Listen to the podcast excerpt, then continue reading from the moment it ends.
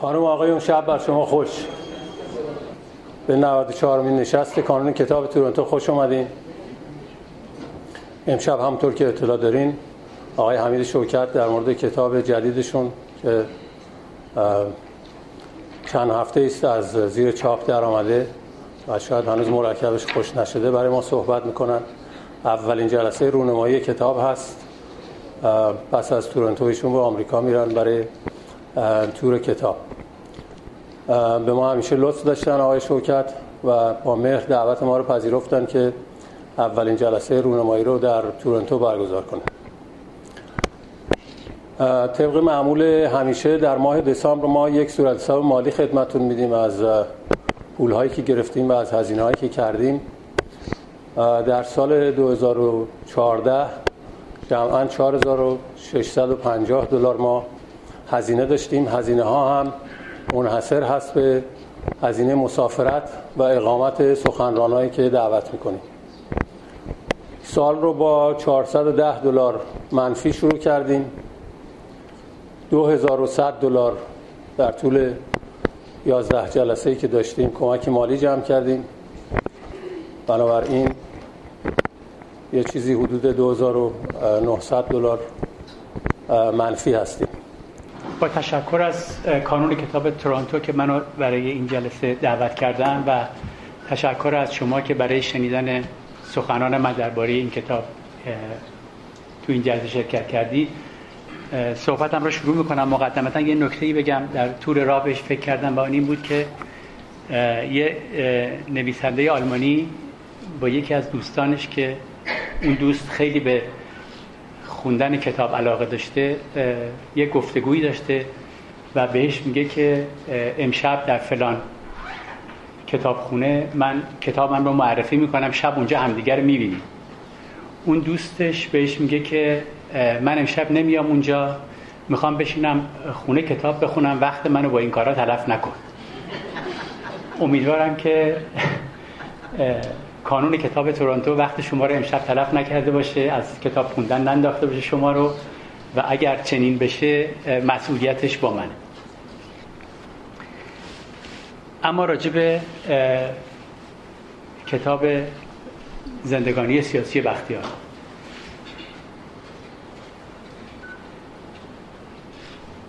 گمان می‌کنم همه با این موضوع همقیده باشن که شکست بختیار در بهمن 1357 با سرنوشت تاریخی ما گره خورده. شاید چه بسا بیشتر از این شکست بختیار در بهمن 57 با سرنوشت فردی ما هم گره خورده. چرا که اگر بختیار شکست نمی‌خورد امروز اگر نه همه ما بلکه شاید بسیاری از ما به جای اینکه در تورنتو باشیم در تهران بودیم. منتها چون تاریخ رو با اگرها نمیشه توضیح داد و تاریخ جز اون چیزی که رخ داده چیز دیگری نیست شاید بشه این پرسش رو طور دیگه ای طرح کرد. و اون اینه که نگاه بکنیم ببینیم که در سرنوشت تاریخی مردم ایران در یک لحظه حساس تاریخی آیا مردم ایران یا بسیاری از ما با یک امکان دیگه هم روبرو بودن که به اون امکان بی توجه موندن.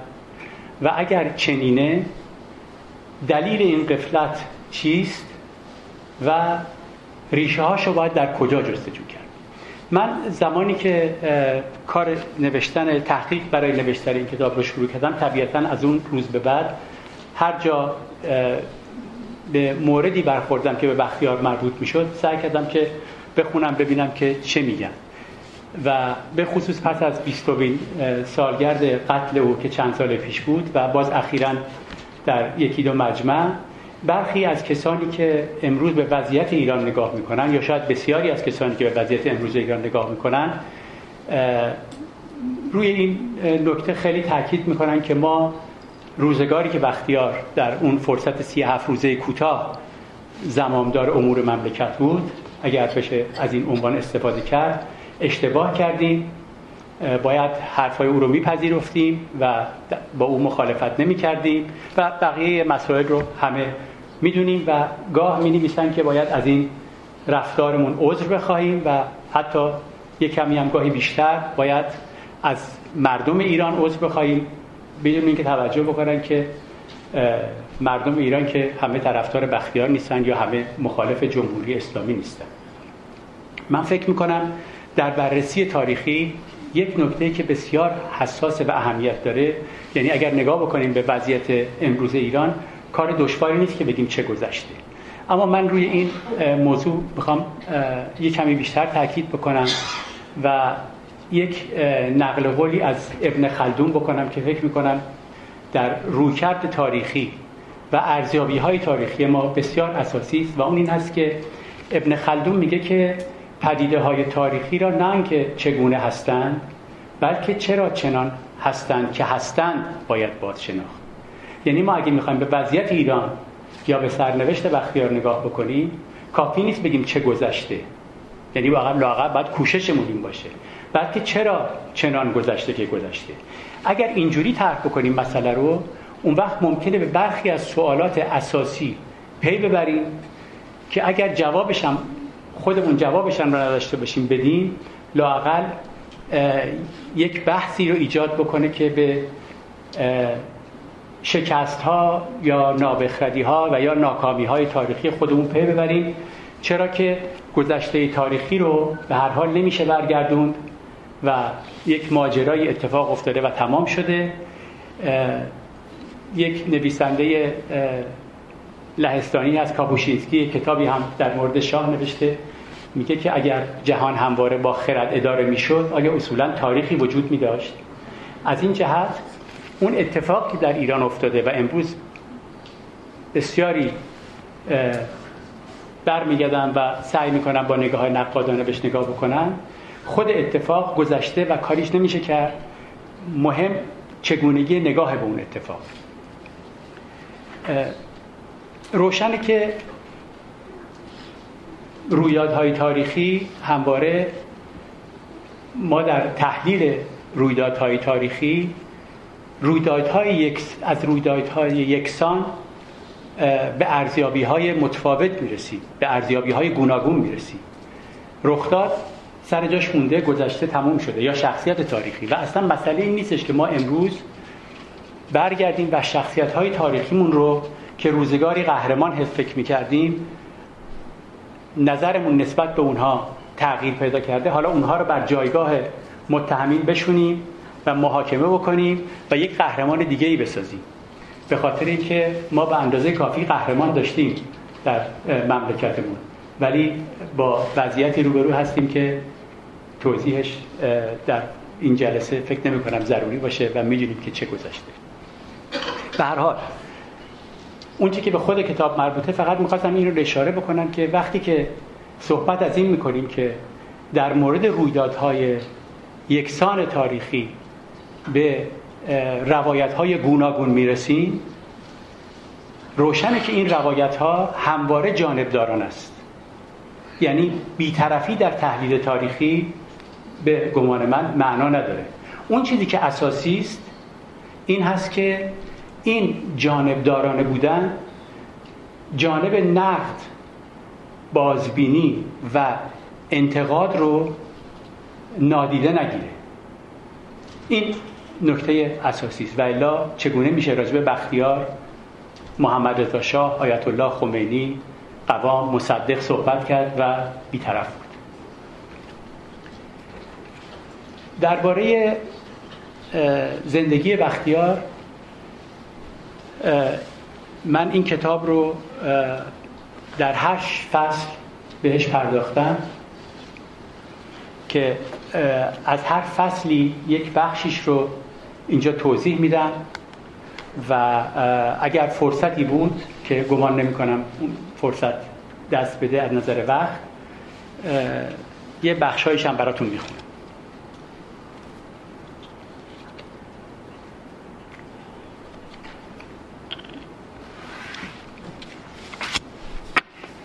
فصل اول کتاب مربوط هست به سوء قصد نافرجام و قتل بختیار. بختیار در 18 ژوئیه 1990 مورد سوء قصد قرار گرفت. این سوء قصد دو تا تیم مختلف برای قتل بختیار اعزام شده بودند شاید مقدمتا این رو بگم که در اردیبهشت ماه 1158 آیت الله ببخشید صادق خلخالی دوازده تن از سران رژیم سابق رو محدور الدم اعلام کرد و گفت هر کس اینها رو بکشه ثواب کرده حتی و نباید تحت تعقیب قرار بگیره. نام بختیار جزو یکی از اونها بود. می‌دونیم که پس از ادام های بلافاصله پس از انقلاب در خارج از ایران سازمان های حقوق بشر اعتراضاتی کرده بودند و آیت الله خمینی اونجا یک صحبتی کرد که این صحبت برای شناخت وضعیت اون روز اهمیت داره و این بود که گفته شد که ما این اعدام ها اصلا برای حقوق بشره و ما اینها رو به خاطر حقوق بشر اعدام می‌کنیم اینها جنایت کردن و یه سری توضیحات داد. منتها نکته حساس توی صحبت آیت الله خمینی این هست که این صحبت هنگامی صورت گرفته که اونهایی که در ایران بودن شاید خاطرشون هست که هر روز گروه های مختلف مردم برای دیدار آیت الله خمینی به محل اقامت آیت الله خمینی می‌رفتن. اون روز روزی بوده که بازرگانان در اون ملاقات شرکت کردن. و اونجا وقتی که آیت الله خمینی صحبت می‌کنه از اینکه بسیاری از این این اعدام ها به خاطر حقوق بشر صورت می‌گیره. میگه بیایید بگید که از زمانی که این نخست وزیر اسلامی در این مملکت سر کاره آیا به کسی یک سیلی زدن بدون دلیل؟ آیا به کسی فوش دادن؟ من فکر می‌کنم آیت الله خمینی این حرف رو خطاب به بازرگان می‌زنه و موردش هم انتخاب کرده در جلسه که با بازرگانان داشته و شاید هم تا حدودی برای تاریخ می‌زنه به خاطر اینکه بازرگان همرزم دیرین بختیار در اون روزها در مورد اعدام هایی که صورت می گرفت سکوت می‌کرد یا کم و بیش سکوت می‌کرد و این شایعه وجود داشت که از این قتل ها از این اعدام ها بی, اطلاع یا اینکه مایل جلوی اینها رو بگیره ولی قدرتش رو نداره. آیت الله خمینی می‌خواست بگه که اگر حرفی داری بیا همین الان بزن. و گناه این حرفها و مسائل فقط به گردن یک بخش حکومت نیفته. من تصورم این هست از صحبت آیت الله خمینی. البته ما این رو در ایران بعدها سالهای بعد هم دیدیم که زمامداران ایران اونهایی که به اسم اصلاح طلب شهرت پیدا کردن یا آشکارا یا پنهان همیشه میگن که ما قدرت نداریم یا تدارکچی هستیم یا کوشش هایی می‌کنیم و مسئله استعفا در قاموسشون نمی گنجه به هر حال مسئله سوء قصد برای کشتن بختیار دو جریان متفاوت. یکیش همون اول لو میره. جریان دوم سازمانده یا برنامه‌ریزی کسی که این قطع این طرح رو برنامه‌ریزی کرده بوده محسن رفیق دوسته که با سابقش کم و بیش آشنا هستیم. محسن رفیق دوست در جریان انقلاب رانندگی اتومبیل آیت الله خمینی رو هنگامی که به ایران آمد به عهده داشت. بعدها در کابینه موسوی وزیر پاسداران شد. و بعد رئیس بنیاد مستضعفان غیر. طرح کشتن بختیار رو رفیق دوست اونجا اعلام می‌کنه که به آیت الله گیلانی مراجعه کردیم و فتوا گرفتیم برای کشتن بختیار. بعد همونطوری که می‌دونید اون طرح ناموفق میمونه. یکی دو نفر یک پلیس و یک همسایه کشته میشن. بختیار جان سالم به در می‌بره. انیس نقاش و کسانی که در اون ماجرا شرکت داشتن توسط پلیس پلیس فرانسه بازداشت میشن به زندانهای طولانی محکوم میشن و هنگامی که برخی از گروه های طرفدار انیس نقاش سفارت های فرانسه رو در کشورهای عربی مورد تهدید قرار بدن یا بمب گذاشته بودن میتران اونها رو پیش از پایان محکومیتش آزاد می‌کنه. رفیق دوست در خاطراتش اشاره می‌کنه که چگونه در جریان آزادی این متهمان شرکت کرده. اشاره می‌کنه به اینکه یک چک 500 هزار دلاری از هاشمی رفسنجانی رئیس جمهور وقت گرفته بوده برای اینکه به خانواده اون پلیس که کشته شده بوده داده بشه و به هر حال این زندانی ها آزاد میشن و علی اکبر ولایتی وزیر امور خارجه وقت هم در چند مصاحبه اشاره می‌کنه که فرانسوی ها از ما چیزهایی خواسته بودن. ما به اونها کمک کردیم قول کمک دادیم. اونها هم به ما قول دادن که قاتلان یعنی عاملان سوء قصد به بختیار رو آزاد بکنن. یک سال پس از آزادی انیس نقاش در 15 مرداد 1370 ششم اوت 1991 سه نفر که یکی از اونها بوی رحمدی بوده و جزو نهضت مقاومت ملی بختیار بوده در خونه بختیار در ویلای مسکونی بختیار در شهرک سورن.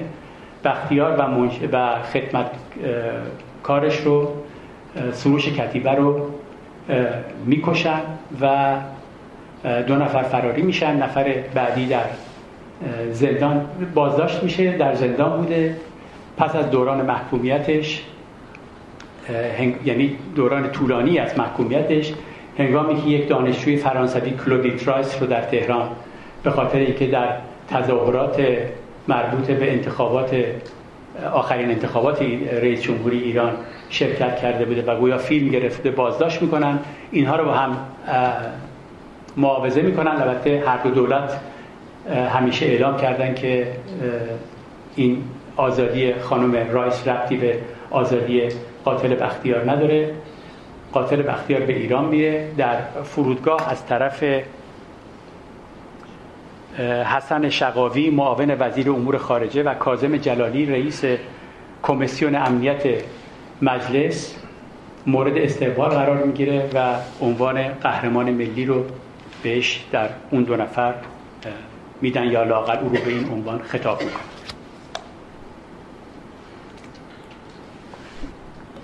فصل دوم این کتاب در مورد ایل بختیاری است. من فکر می‌کردم که لازمه به خاطر که بختیار از ایل بختیاری است یک تصویری از ایل داده بشه. از یه بابت دیگه هم فکر می‌کردم اهمیت داره این مسئله و اون اینه که گمان من بر اینه که علت یکی از دلایل مهم بختیار برای قبول مقام نخست وزیری در اون روزهای حساس. یکی شجاعت و تبار ایلیش بوده به خاطر کسان دیگه هم بودن که مثل بختیار فکر می‌کردن ولی آماده نبودن که چنین ریسکی بکنن.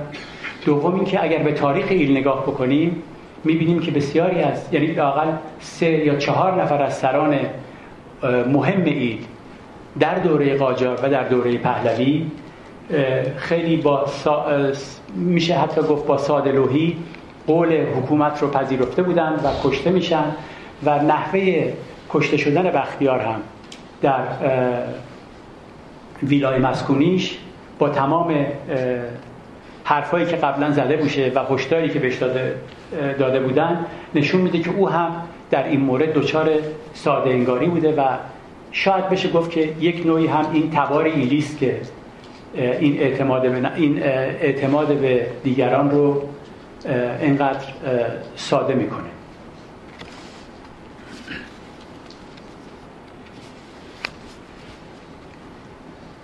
فصل سوم کتاب مربوط به زندگی بختیار در فرانسه است. این رو باید اشاره بکنم که در همون فصل قبلی من به دوران کودکی بختیار پدرش که جزء مخالفان رضا شاه بوده تحصیلاتش در اصفهان و بیروت پرداختم. یه نکته جالبی هم هست و اون اینه که یکی از کسانی که با بختیار هم کلاس بوده و من تا قبل از نوشتن این کتاب ازش آگاهی نداشتم امیر عباس هویدا بوده که او هم می‌دونیم نخست وزیر ایران بوده و بعد از انقلاب کشته شد.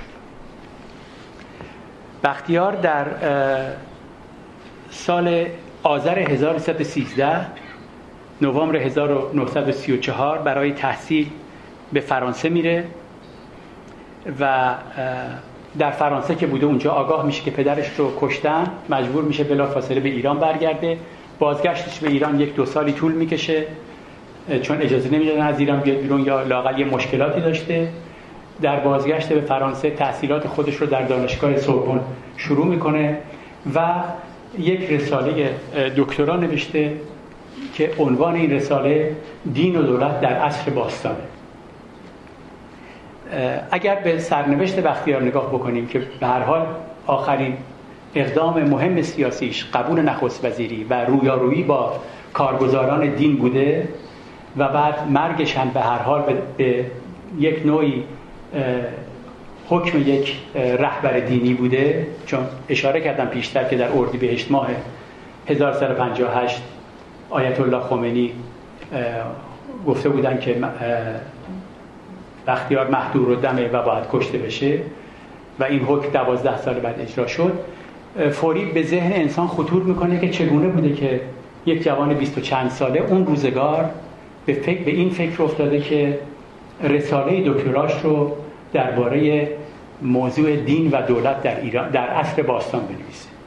یه موضوع دیگه هم که باز رساله دکترای بختیار رو و تمش رو جالب می‌کنه اینه که چند سال پیش از بختیار هم غلام حسین صدیقی که می‌دونیم یکی از عناصر سرشناس و شخصیت های مهم جبهه ملی بود رساله دکترای خودش رو درباره جنبش های دینی در قرن اول دوم و سوم هجری نوشته. یعنی می‌بینیم که به یک نوعی هر دوتای اینها متاسفانه هیچ کدوم در رساله دکتراشون توضیح نمیدن که دلیل انتخاب این موضوع چه بوده. اما هر دوی اینها با این موضوع یک نوعی درگیر بودن. و این یک نکته خیلی مهمیه که بعد هم هر دو سرنوشتشون به این مسئله مربوط میشه. رساله دکترای بختیار 141 صفحه داره. به مسئله دین و دولت در ایران، مصر، هند، آشور، بابل به همه اینها پرداخته و خلاصه رساله اون چیزی که من برداشت کردم ازش که طبیعتا به زبان فرانسه است ترجمه شد برای این کار این کتاب این هست که این رساله از نظر روش شناختی و نحوه تحقیق اشکالات جدی داره. و برخلاف اونچه که شماری از مدافعان بختیار ادعا می‌کنن اغلب هم بدون اینکه رساله خونده باشن که او در اون روزگار هم به نقش اونجوری که مدافعان بختیار میگن مخرب دین پی برده بوده و رساله دکتراش دلیل این آگاهی است.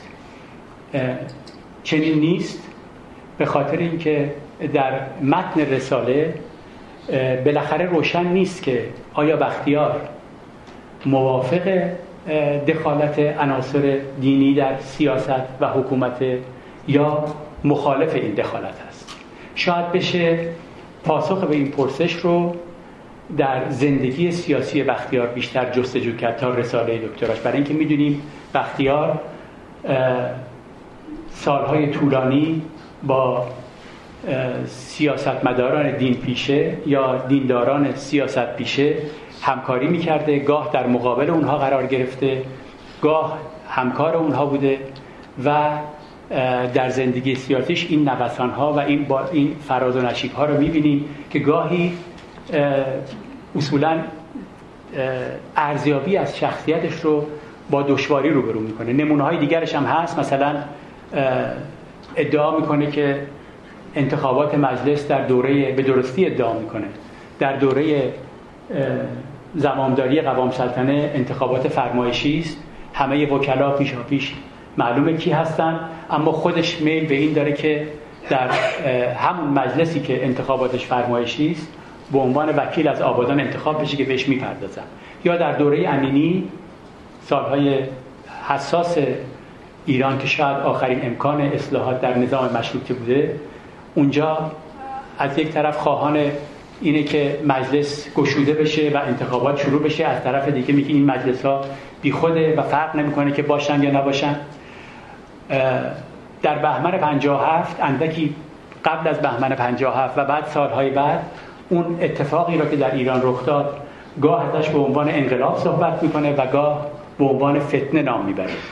یعنی این بالا پایین ها رو در زندگی سیاسیش می‌بینیم عجیب هم نیست. من یک کتابی میخوندم از میشله مورخ فرانسوی در مورد انقلاب کبیر فرانسه. اونجا یک اشاره شده به رامبراند و اینکه رامبراند از خودش سی تا پورتره کشیده.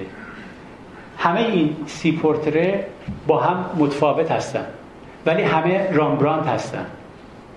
و همه به رغم تفاوت ها و شباهت ها تصویری از رامبراند رو به ما نشون میدن. در مورد بختیار هم جز نیست.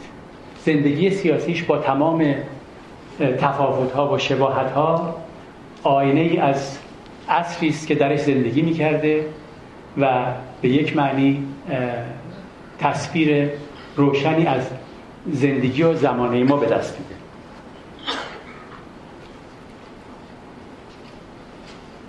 موضوع دوم در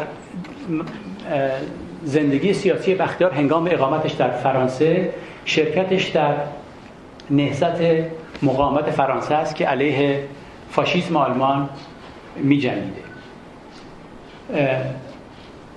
اون که در زندگی سیاسی بختیار خیلی اهمیت داره توجه به این موضوع که می‌دونیم در اون روزگار بسیاری از روشنفکران ایرانی طرفدار آلمان بودند و فکر می‌کردن که به خاطر دشمنی طولانی ایران با انگلیس و روس امید ایران در همکاری و نزدیکی و دوستی با آلمانه. بختیار از معدود روشنفکرانی است که جزین کرده و نه فقط در, از در عرصه نظر بلکه در عمل هم بلافاصله به ارتش فرانسه پیوسته و سعی کرده که در صفوف ارتش علیه فاشیسم آلمان بجنگه و بعد به نهضت مقاومت فرانسه پیوسته و این یک نمونه واقعا نادریه. منتها یه مشکلی برای این دوره برای بررسی این دوره از زندگی بختیار وجود داره و اون اینه که تقریبا هیچ سندی و هیچ مدرکی غیر از اون که خود بختیار درباره شرکتش در نهضت مقاومت فرانسه و ارتش فرانسه گفته در دست نیست دلیل اینم در حدی که من جستجو کردم این است که خارجی هایی که در فرانسه در ارتش فرانسه می جنگیدند یا در نهضت مقاومت فرانسه عضو بودند اغلب با نام مستعار در این جنبش و در ارتش فرانسه کار می‌کردن اون هم به این علت که اگر دستگیر شدن گشتاپو یا فاشیزم آلمان یا ارتش آلمان مستقر در فرانسه موفق نشه به هویت واقعی اینها پی ببره. سال 1941 زمانی که بازداشت ها و پیگرد فرانسوی ها در فرانسه خیلی بالا می‌گیره به خاطر اینکه امکان یعنی جنبش مقاومت خیلی قوی بوده 1200 جعبه حاوی اسامی خارجی هایی رو که در ارتش فرانسه و در نهضت مقاومت بودن در باغ وزارت امور خارجه فرانسه به آتش می‌کشن به خواست دولت فرانسه. به همین جهت اثری از بختیار در دست نیست. اگر نام مستعار بختیار رو انسان می‌دونست شاید کمک می‌کرد که در آرشیف هایی که الان باز شده بتونه پی ببره که در چه موقعیتی بوده. متاسفانه از بختیار نام مستعاری در دست نیست و این ضعف این کتابه که جز تکیه به اون که خود بختیار در ارتباط با شرکتش در نهضت مقاومت و ارتش فرانسه گفته من باید بهش اشاره بکنم.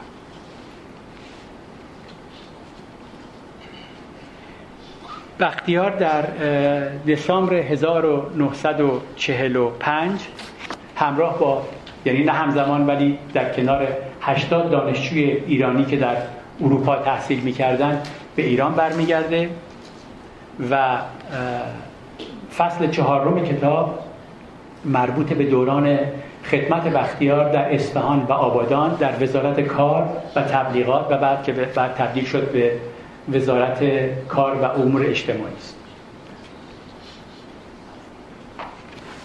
در این دوره از زندگی بختیار که در سال 1125 آغاز میشه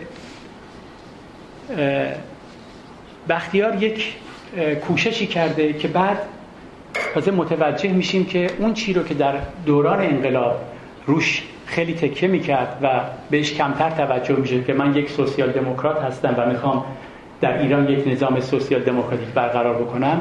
این روش سوسیال دموکراتی خودش رو چنانچه اسناد وزارت خارجه انگلیس که بسیار مفصل و خوشبختانه زیاد هست و اسناد آمریکایی ها نشون میده که بختیار چگونه کوشش کرده بوده اون تصوری که از سوسیال دموکراسی داشته در جنبش کارگری ایران پیاده بکنه.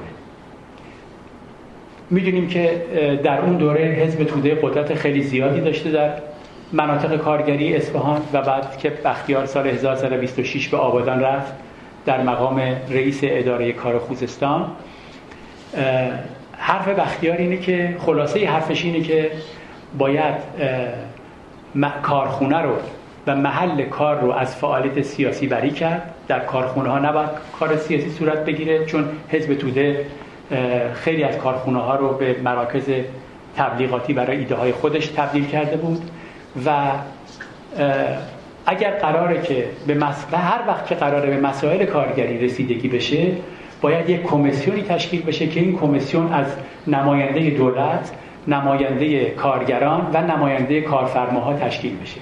این یک روشی است که می‌دونیم در بسیاری از کشورهای اروپایی هم گاه بدون دخالت دولت اجرا میشه و بختیار موفق شده بوده تا حدی که ممکنه از یک سو در مقابل حزب توده و از سوی دیگه در مقابل کارفرماها که کمترین حقوقی برای کارگران نمیشناختن این مش و سیاست خودش رو در چهار سال و نیمی که در آبادان در ببخشید در اصفهان و آبادان خدمت می‌کرده اونجا پیاده بکنه. یعنی می‌بینیم که اون چی که در انقلاب بهش ازش صحبت می‌کرد ریشه قدیمی تری در فکر بختیار داره که در اساسش همون تفکر سوسیال دموکراسیه که بختیار ازش به عنوان سوسیالیسم فرانسوی یاد می‌کنه. بختیار در همین فاصله که در آبادان خدمت می‌کرده همسر و سه فرزندش رو به ایران میاره همسر فرانسوی که در دوران تحصیلش در فرانسه به او آشنا شده بوده. چهارمین فرزند بختیار فرانس بختیار در آبادان به دنیا میاد و پس از مدتی اون که خود بختیار اشاره می‌کنه به خاطر فعالیت های سیاسیش از همسرش جدا میشه که من بخشای از اینها در کتاب اشاره کردم. بختیار در دوره‌ای که در اصفهان بوده و در آبادان کوشش می‌کنه که در مجلس پانزدهم در بهمن 1125 و بعد در مجلس 16 در 1127 به عنوان نماینده مجلس انتخاب بشه. بسیاری از بختیاری ها که در صنعت نفت کار می‌کردن پدر بختیار رو میشناختن و گمان می‌کرده که از این طریق می‌تونه به خصوص به خاطر کوشش هایی که در راه بهبودی وضع توحیدستان و کارگران نفت انجام داده اونها رو جلب بکنه به اینکه بهش رأی بدن. منتها هر دوبار در این کوشش خودش شکست می‌خوره و با اعمال نفوذی که عناصر دست راستی می‌کنن. اول از اصفهان اخراجش می‌کنن بعد از خوزستان و بختیار برمیگرده به تهران. پس از یک دوره در دوره زمامداری مصدق در مرداد 1131 به عنوان معاون وزارت کار انتخاب میشه. بخشی از این کتاب که من خوشبختانه به خاطر دسترسی به اسنادی که وزارت خارجه انگلیس مفصل به خاطر مسائل جنبش کارگری در آرشیو وزارت خارجه انگلیس وجود داره رویکرد بختیار رو و چگونگی رابطش با سفارت انگلی... با ماموران انگلیسی، ماموران شرکت نفت و کارگران ایرانی مفصل توضیح دادم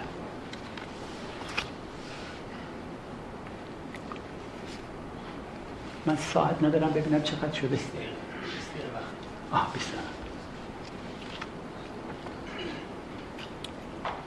فصل پنجم کتاب مربوط به عضویت بختیار در حزب ایران در مهر ماه 1228 می‌دونیم که حزب ایران مهمترین جریان مهمترین حزب درون جبهه ملی است. اون چه که در ارتباط با حزب ایران حائز اهمیت اینه که حزب ایران در برنامه و پروگرام خودش همه جا از سوسیالیسم صحبت می‌کنه. منتها نوعی از سوسیالیسم که مسئله آزادی های سیاسی رو هم در نظر می‌گیره و اعتقاد داره که آزادی سیاسی بخشی از سوسیالیسم و فقط سوسیالیسم رو در عدالت اجتماعی نمیشه خلاصه کرد. جنبه دیگه ای از حزب ایران که اون هم خیلی حائز اهمیته اینه که حزب ایران همه جا مسئله اسلام و سوسیالیسم رو گاه ازش همزمان یاد می‌کنه و از حقوقی که در اسلام وجود داره و شباهت هایی به سوسیالیسم داره یاد می‌کنه و نکته شاید مهمتر این هست که به خصوص با بحث هایی که اخیرا شاید خیلی ها آشنا باشن موازهی که یکی از رهبران جبهه ملی در ایران گرفته در مورد مذهب تشیع و اختلافاتی که ایجاد کرده در یکی از شرایط عضویت حزب ایران این هست که کسی که می‌خواد عضو بشه باید مسلمان باشه. از این بابت جالبه که حزب ایران برخلاف حزب توده معتقده که در ایران طبقات اجتماعی وجود ندارن. فقط دو طبقه وجود داره طبقه توحیدستان و ثروتمندان جامعه. ولی وقتی به مسئله عضویت می‌رسه فقط مسلمان ها حق دارن که عضو این حزب بشن که حزبی که معتقده که می‌خواد در ایران سوسیالیسم رو پیاده بکنه. پس از مدتی این برنامه رو تغییر میدن و اضافه می‌کنن که زرتشتی ها هم می‌تونن عضو حزب ایران بشن. و خب این در دوره‌ای که بختیار هم عضو حزب ایرانه. نکته مهمتر در تاریخ حزب ایران اینه که در چند جا متاسفانه چون فرصت نیست نمی‌تونم از روی کتاب بخونم. حزب ایران از برخی از عناصر مهم دینی در یک نمونه مثل راشه تقاضا می‌کنه که بیان و دخالت بکنن در سیاست و مردم رو به راه راست هدایت بکنن و بعدها هم می‌بینیم که برخی از کارگزاران دین مثل آیت الله بروجردی که به دوری, به دوری از سیاست شهره بودن جریانی که بختیار عضوش بوده و بسیاری از عناصر مؤثر جبهه ملی عضوش بودن از بروجردی خواهش می‌کنن که بیاد در, در سیاست دخالت بکنه و راه نجات جامعه رو به مردم نشون بده. و این هم یکی از شوخ های تاریخ ایرانه که مدافعان سوسیالیسم فرانسوی از کارگزاران دین تقاضای شرکت در سیاست رو می‌کنن اهمیتش در اینه که می‌بینید در دوره های بعد هم تا انقلاب ایران ما با این مسئله روبرو بودیم. بختیار اولین موقعیت مهمش در حزب ایران عضو رهبری سازمان جوانان حزب ایران بوده که روزنامه به نام جوانان سوسیالیست منتشر می‌کرد.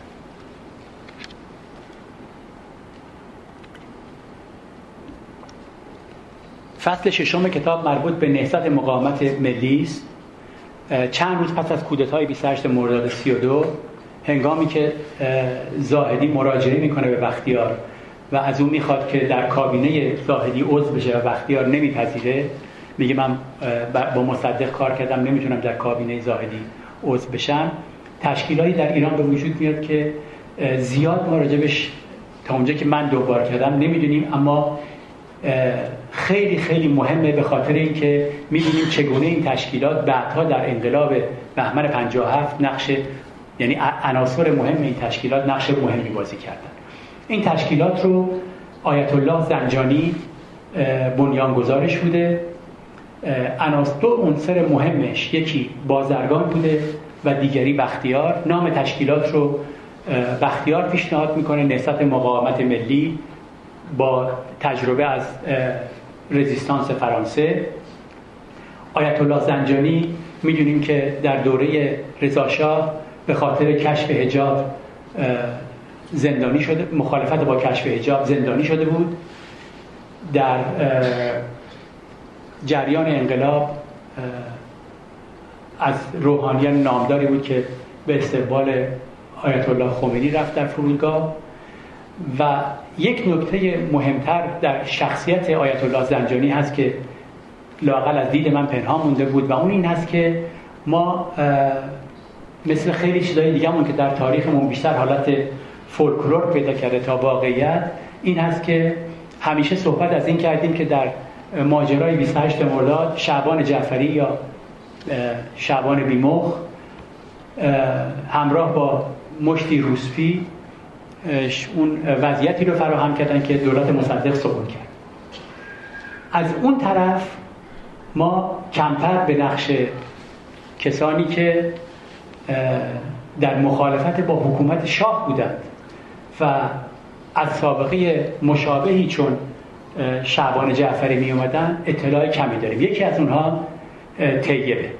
البته می‌دونیم که طیب در ماجرای 15 خرداد 42 نقش موثری داشته و هم به همون دلیل تیربارون میشه. اما نمی‌دونیم که کسی که طیب رو به این حرکت کشون آیت الله زنجانی است.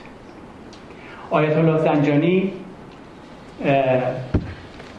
با طیب که قبلا از شاه دفاع می‌کرده وقتی طیب به زندان میفته آیت الله زنجانی با احمد صدر حاسد جوادی که اون روزگار دادستان تهران بوده و از عناصر می‌دونیم برجسته نهضت مقا... عناصر برجسته نهضت آزادی بوده تماس می‌گیره. احمد صدر حاسد جوادی پس از انقلاب می‌دونیم وزیر کشور بود و اون رفراندوم آری و نه به جمهوری اسلامی رو سازمان داد. در مقام دادستان تهران طیب رو از زندان آزاد می‌کنه. پیش از آزادی طیب از زندان آیت الله زنجانی با شاه حسینی عضو شورای مرکزی جبهه ملی تماس می‌گیره و در یک گفتگویی که جزئیاتش در کتاب هست میگه که ما نمی‌تونیم با حالا مضمونش اینه چند تا آدم فکلی در مقابل این حکومت مقاومت بکنیم. ما باید یک عده کسانی رو جمع بکنیم که دست به چاقو باشن و بتونن اون ایده ای که ما می‌خوایم پیش ببرن. با شاه حسینی تماس می‌گیره.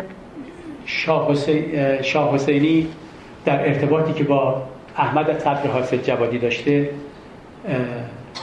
به ملاقات طیب میره. طیب رو از زندان آزاد می‌کنن. طیب بلا فاصله با شخص دیگه به نام قاسم سماورساز به منزل آیت الله زنجانی میره.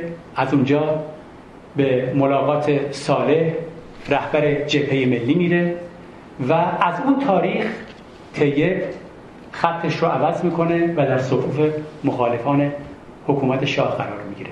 یعنی اگر در مورد شعبان جعفری صحبت می‌کنیم و سابقهش بعد نیست که عنایتی هم به سابقه طیب و مدافعانش در جبهه ملی بکنیم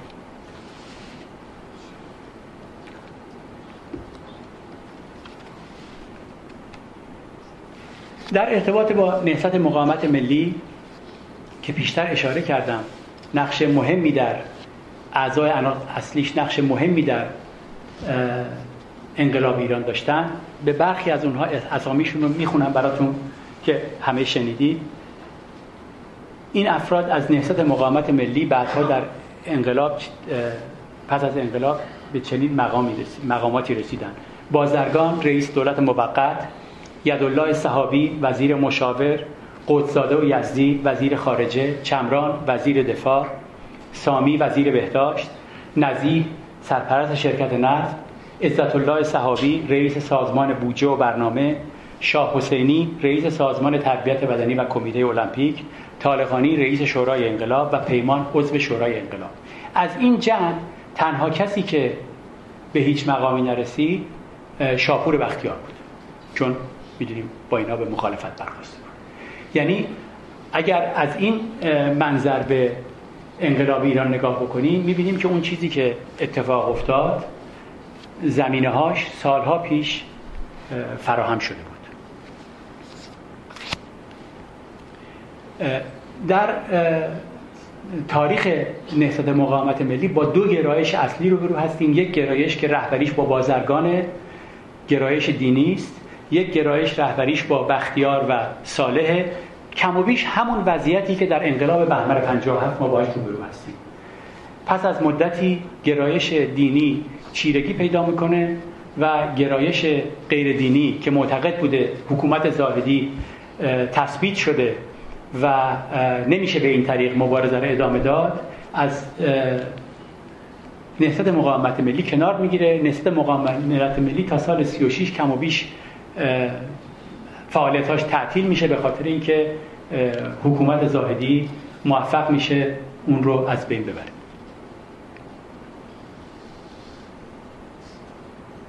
یک نکته شاید مهمتر هم هست در همون دوره‌ای که وقتیار عضو نهضت مقاومت ملی و با بازرگان همکاری می‌کنه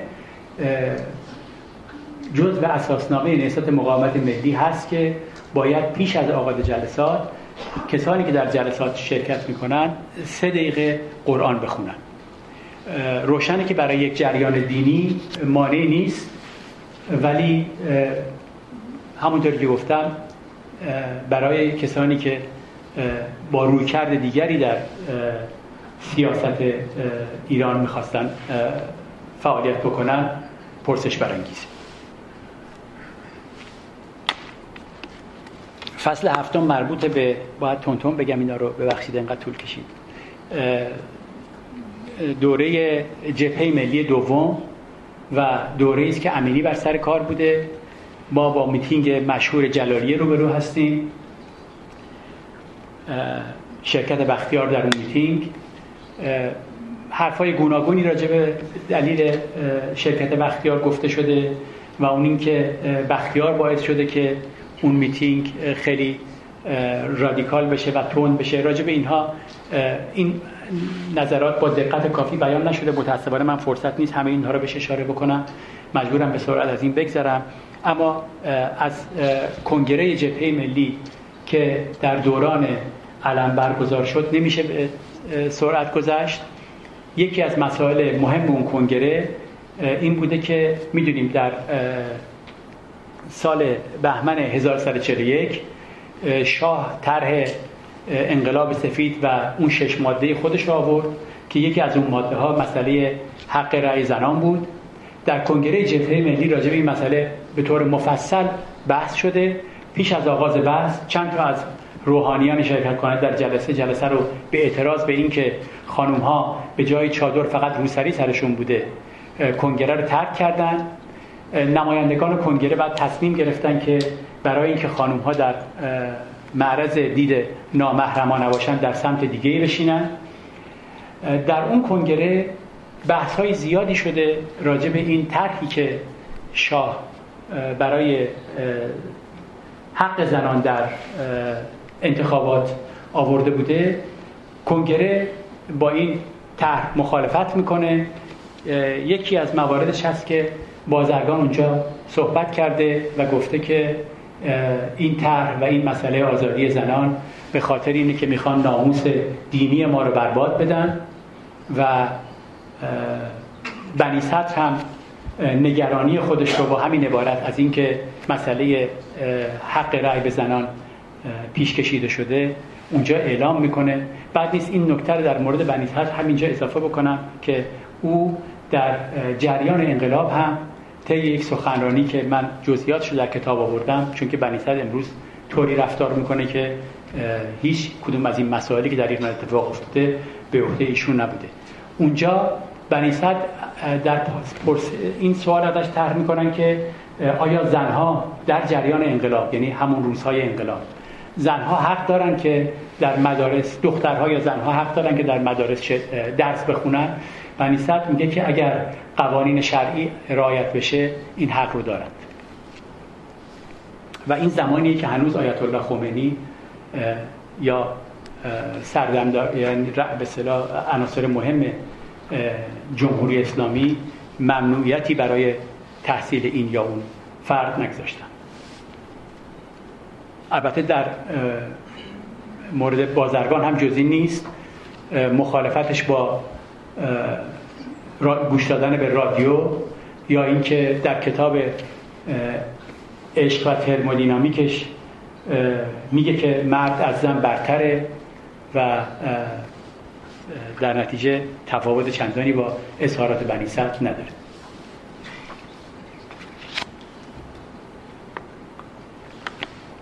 فصل آخر کتاب مربوط به فصل هشتم کتاب با نامه سرگشاده بختیار سنجابی و فروهر به شاه آغاز میشه. در اون نامه خیلی خاطرشون هست. روی همون روال عمومی جبهه ملی اعتراض میشه که در ایران فساد هست دیکتاتوری هست مجلس مجلس فرمایشی است. اینها خب مسائل تمام درستی بوده. ولی یک نکته خیلی مهم ظریفی هست در اون نامه و اون این هست که اونجا گفته میشه که ما یعنی این سه نفر وظیفه ملی و دینی خودمون رو در برابر خدا و خلق خدا این می‌دونیم که به این وضعیت نابسامان کشور اعتراض بکنیم. اگر توجه بکنیم این هنگامی این عبارت مورد استفاده قرار میده که هنوز نه از دین و نه از کارگزاران دین نشانی در اعتراضات اجتماعی وجود نداره. مورد بعدی میتینگ جبهه ملی است در اول آذر 1956 که اون هم پرسش برانگیزه به خاطر اینکه اون میتینگ رو در روز عید قربان تاریخش رو اعلام کردن و حتی نوشتن که این میتینگ روز عید قربان انجام می‌گیره و معلوم نیست که کسانی که خواستار اجرای قوانین مشروطه در ایران بودن چه دلیلی داره که تاکید دوباره بکنن بر اینکه میتینگی می‌ذارن در کاروان سنگی به خاطر مصادره با روز عید قربان. مورد بعدی در این فصل اون نامه سمادهی سنجابی است در پاریس. در چهارم آبان 1057 که اونجا دیگه آشکارا با این واقعیت روبرو هستیم که اگه محتوای نامه رو بهش دقت بکنیم چگونه جبهه ملی وظیفه خلع سلاح نیروهای عرفی رو بر عهده می‌گیره و این کار به ابتکار سنجابی انجام میشه. طبیعتا بختیار بعدها کوشش می‌کنه بگه که از مضمون این نامه بی اطلاع بوده و میشه پذیرفت که واقعا چنین بوده به خاطر اینکه سنجابی میگه من این نامه رو وقتی در پاریس بودم هنگامی که قرار بود بره به کنگره انترناسیونال سوسیالیست و اونجا سخنرانی بکنه برنامه سفرش رو لغو می‌کنه میمونه در پاریس و این متن سه ای رو امضا می‌کنه و در اختیار آیت الله خمینی قرار میده. شاید از این بابت هم قابل توجه باشه که سنجابی در خاطراتش اشاره می‌کنه که وقتی که این نامه رو نوشتم البته خود چگونگی نوشتن نامه هم خالی از لطف نیست. میگه شبی در یک مهمونی منظری یکی از رهبر عناصر مدافع جبهه ملی نشسته بودیم سر سفره شام من قلم و کاغذ خواستم و این سه متن رو نوشتم.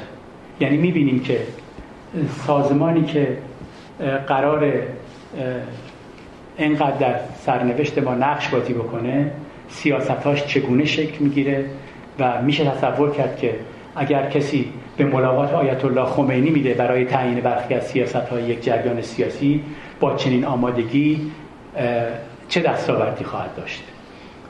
به سنجابی اونجا اشاره می‌کنه که وقتی من این نامه رو نوشتم و همه برام کف زدن و طلاب و اینها برام کف زدن و اینها از آیت الله خمینی پرسیدم که آیا اجازه می‌دید که من این نامه رو چاپ بکنم؟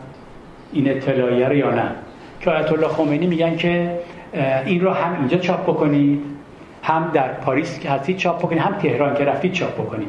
و اصل نامه رو آیت الله خمینی نزد خودش نگه میداره.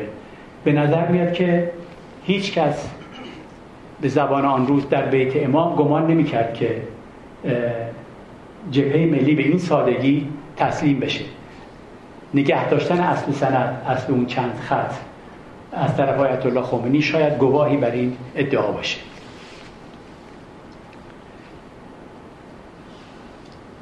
باقی ماجرا کوشش های بختیار برای این هستش که با آموزگار تماس بگیره نخست وزیر پیشین و از او بخواد که فکری بکنه. آموزگار با شاه تماس می‌گیره و بختیار میگه که ما حاضریم به شاه میگه که اینها می‌خوان در ایران جمهوری اعلام بکنن. بختیار به آموزگار قول میده که چنین نیست و ما به سلطنت اعتقاد داریم. باعث خوشحالی شاه میشه این صحبت بختیار و شاه آمادگی خودش اعلام می‌کنه که یکی از رهبران جبهه ملی نخست وزیر بشه بختیار از صالح نام می‌بره. ولی میگه من به تنهایی نمی‌تونم تصمیم بگیرم چون روزگاری که این مذاکره بین آموزگار شاه و بختیار به طور غیر مستقیم جریان داشته سنجابی و بازرگان در پاریس بودن. در نهایت قرار میشه که هواپیمای دولتی هواپیمای دربار یا شاه رو بفرستن به پاریس برای اینکه سنجابی که ظاهرا بلیت هواپیما پیدا نمی‌کرد در اون روزهای بحرانی به ایران برگرده با هواپیمای دولت برگرده به ایران و پست نخست رو قبول بکنه. سنجابی تفره میره نمیپذیره و آموزگار اشاره می‌کنه که من متوجه شدم که بین این دوستان قدیمی چه اختلافات جدی وجود داره و شاید همین تفره رفتن سنجابی باعث شد که به اجبار حکومت نظامی اصحاری بیاد سر کار. در ارتباط با مسئله نخست وزیری بختیار نکات زیادی عنوان شده. من بخشایشو در کتاب آوردم. یک مسئله اصلیش اینه که اونجا اغلب گفتن که بختیار به خاطر جاه طلبی این مقام رو پذیرفته. بختیار بدون اینکه فروتنی دروغینی در میان باشه جاه طلبی رو اصولا موتور نقل قول از بختیار موتور مرد سیاسی می‌دونه. ولی می‌بینیم که در زندگی سیاسیش هنگامی که با این امکان روبرو بود که به اون جاه طلبی خودش واقعیت ببخشه و در کابینه زاهدی مقام وزارت بگیره نپذیرفت. دوره های بعد هم کوشش های مستمری کرد برای اینکه سنجابی نخست وزیر بشه و بعد هنگامی که شاه از صدیقی نام برد برای پذیرفتن مقام نخست وزیری از صدیقی با نیکی یاد کرد. و سرانجام خودش به هر حال تصمیم گرفت که اون مقام رو بپذیره. جبهه ملی در اطلاعیه‌ای اعلام کرد که سنجابی بختیار به خاطر زیر پا گذاشتن انضباط سازمانی از جبهه ملی اخراج شده. این ادعا جای تعمل داره به خاطر اینکه جبهه ملی همواره اعلام کرده بوده تا اون تاریخ که به نظام سلطنت وفاداره منتها سلطنتی که مشروطه باشه نه اینکه شاه به تنهایی تصمیم بگیره. و این ادعای جبهه ملی که سلطنت غیر قانونی است در هیچ نشست یا کنگره جبهه ملی به تصویب نرسیده بوده. و از این جهت اخراج بختیار بر این اساس به نظر من درست نبوده. اگرچه که او به هر حال به تنهایی تصمیم گرفته بوده. البته اندکی بعد سنجابی فروهر و بقیه رهبران جبهه ملی هم باز بدون اینکه مصوبه در کار باشه تصمیم گرفتن که در کابینه بازرگان به وزارت برسم بخش دیگه ای از این فصل میبخشید که اینقدر طولانی شد. من متاسفانه چون ساعت دستم نیست نمی‌دونستم که کی وقت تموم میشه. فصل آخر یک بخشی از آخرین فصل کتاب مربوط به مخفی شدن بختیار در ایرانه و چگونگی خروج از ایران که به اون نمی‌پردازم. ولی آخرین فصل این بخش مربوط به بختیار در زندگی بختیار در قربته من از اول تصمیم نداشتم که این بخش از زندگی بختیار رو بنویسم. علت اصلیش هم این بوده که گمان می‌کنم تا زمانی که اسناد فرانسوی ها و اسناد ایران و بعد اسناد عراقی ها و عربستان سعودی منتشر نشده ارائه تصویر همه جانبه ای از اون که بختیار در این 11 12 سالی که در خارج از ایران بوده عملی نیست. منتها ما به برخی از پرسش هایی که در اون دوره نسبت به زندگی بختیار وجود داره می‌تونیم اشاره بکنیم. و اون نکات کم و بیش ناروشنی هست که در مورد نقش بختیار در کودتای نوژه و بعد نقش بختیار در رابطش با عراق و جریان جنگ ایران عراق بوده. من فقط یک مورد رو بهش اشاره کردم چون موارد زیادی از منتها اینا مطالبی که در روزنامه ها نوشته و با تنها با استناد به اونچه که در روزنامه هاست نمیشه سیاست بختیار رو ارزیابی کرد بختیار اگرچه همواره اشاره کرده که من مخالف جنگ ایران و عراق بودم کوشش کردم که حتی جلوی این جنگ رو بگیرم و اینا.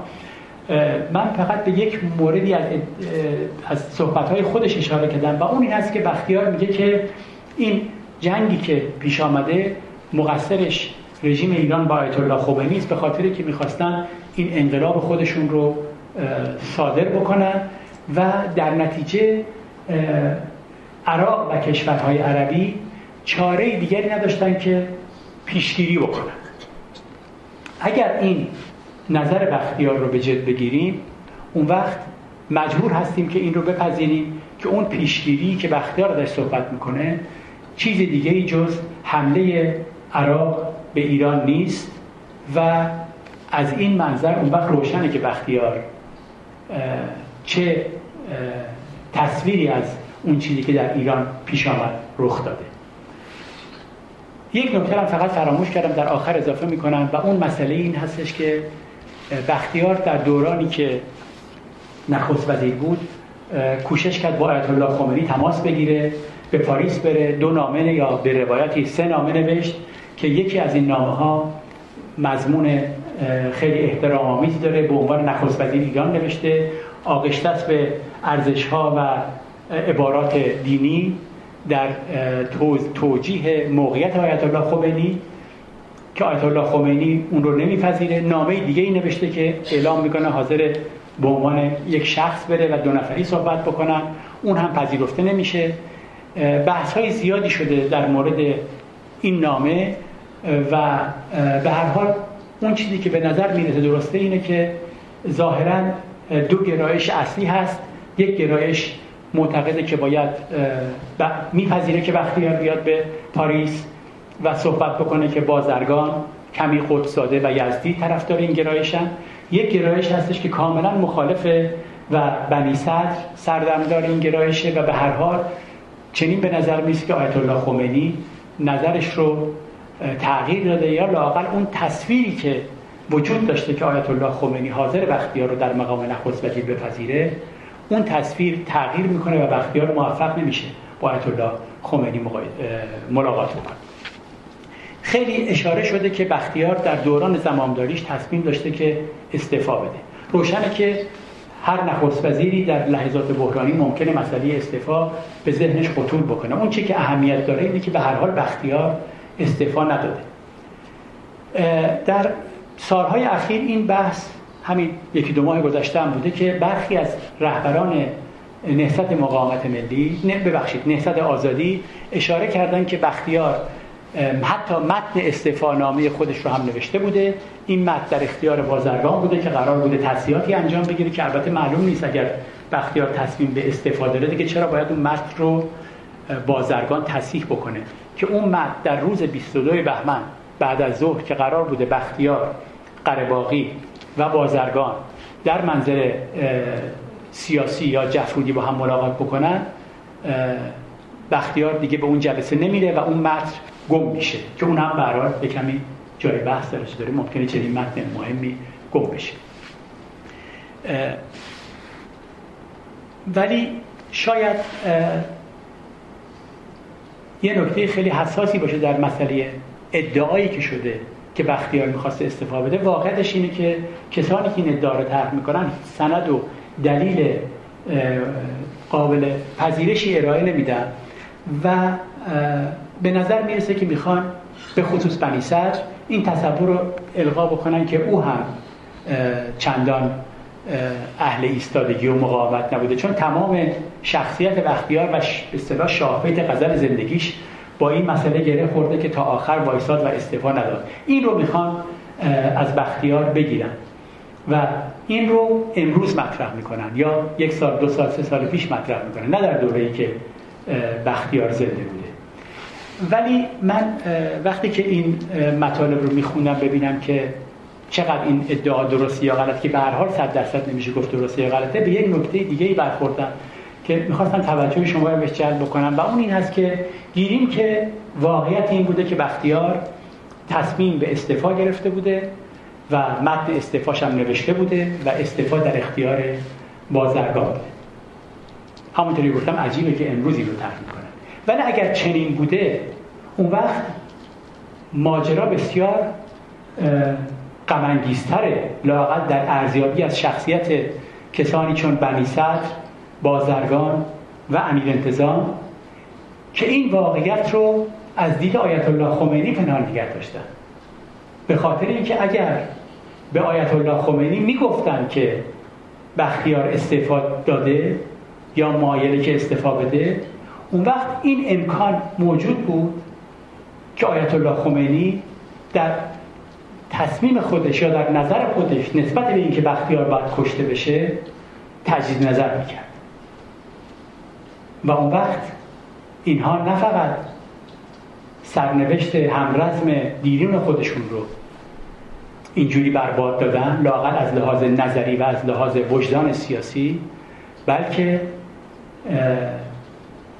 شخصی مثل آیت الله خمینی رو در ناآگاهی گذاشتن و بار این ماجرا هم به دوش اینهاست.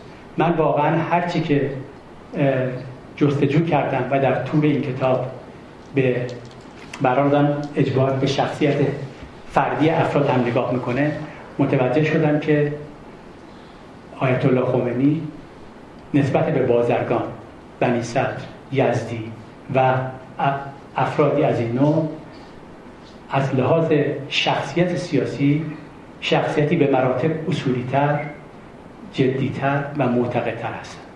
متشکرم.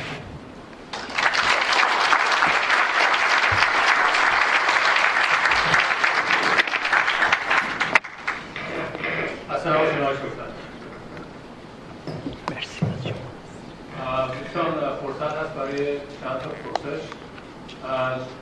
برگه ایمیل ها رو اگر ممکنه دست ما برسونید. این صندوق کمک‌های مالی هم میشه رفت کجا رفت. اگر دوستان رو کنن دست به دست بگردونید که وظیفه بچرخه. خواهش کنم. تشکر اینجا سوال کنیم که سرای رو دیگران برسونید خلاصه لطفا که فرصت دیگران سوالی که از آقای شرکت دارم اینه که در مورد آیت الله زنجانی یا دو نفر بودن رضا زنجانی یا ابوالفضل زنجانی. ببخشید رضا زنجانی. بله. در دیگر در مورد جنگ ایران عراق بله. دکتر بختیار گفتن من وقتی که حمله کرد صدام حسین به ایران من بلافاصله روابط قطع کردم. بله. به گفت اعتراض من فقط نسبت به رژیم ایران بعد از قطع خودم شب بله. که نبایستی ادامه می‌دادن بله. معذرت می‌خوام. این ببخشید من متوجه سوال شما نشدم. سوال کردم. شما فرمودید که دکتر بختیار در ارتباط کشید جنگ رو مقصر اصلی رژیم ایران رو می‌دونه. بله. بهشون حتی حمله هم که کرده بود به ایران صدام حسین با صدام حسین رابطه داشته. من خواستم این رو روشن بله. جواب میگم. بله دو تا دو تا. دوستان زمین چند تا کتاب بیرون هست؟ دوستانی که علاقه بر تهیه کنن. آقای شوکت شما یه مقایسه کردین بین شخصیت خمینی و بازرگان و بله. بند صدر و امیر انتظام. بله. اما به این نکته اشاره نکردیم که خمینی در یک جلوی برنامه‌ای که در تلویزیون برای همه پخش می‌شد. بعدش گفت خلقه کردم. بله. و هیچ کس از هیچ کدوم از کسانی رو که بهش خدمت کرده بودن مانند شاه در وقتی که در تنگنا بود از خونشون نگذشت. بله.